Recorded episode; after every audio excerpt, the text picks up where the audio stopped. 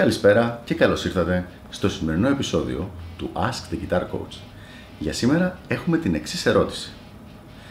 Αξίζει αντί να αγοράσω μια καινούργια κιθάρα να φτιάξω την παλιά μου, δηλαδή αλλάζω μαγνήτες, κλειδιά, τέτοια πράγματα; Πολύ ωραία ερώτηση λοιπόν, αρκετά συνηθισμένη, την ακούω πολύ συχνά από μαθητές οι οποίοι έχουν αγαπήσει κάποια κιθαρά την πρώτη τους συνήθως κιθάρα και λένε γιατί να εξοδέψω πολλά χρήματα να πάρω μια καινούργια αφού μπορώ να φτιάξω την παλιά. Η απάντησή μου είναι η εξής. Εξαρτάται από το σκοπό που έχει ο καθένας για την κιθάρα.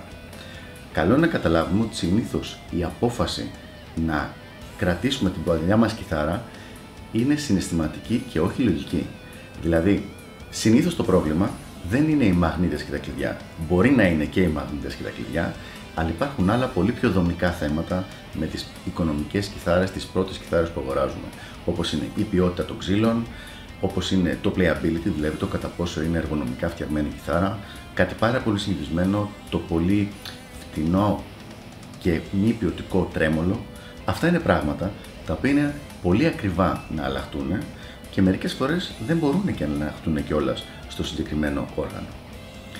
Τώρα, αν εσύ θες να κρατήσεις την κιθάρα σου επειδή σου αρέσει και θες να την έχεις, κάνει ένα απολύτως πρόβλημα. Σίγουρα αλλάζοντας μαγνήτες και αλλάζοντας κλειδιά θα βελτιωθεί η κατάσταση. Αλλά αυτό που προτείνω εγώ είναι να είναι αυτή η επιλογή κάτι άσχετο με το αν θα πάρεις ένα καινούριο και καλό όργανο το οποίο να είναι φτιαγμένο για το επίπεδο στο οποίο είσαι και για τα πράγματα τα οποία μελετάς. Αυτά λοιπόν από μένα για το συγκεκριμένο θέμα και τα λέμε στο επόμενο Ask the Guitar Coach. Γεια χαρά!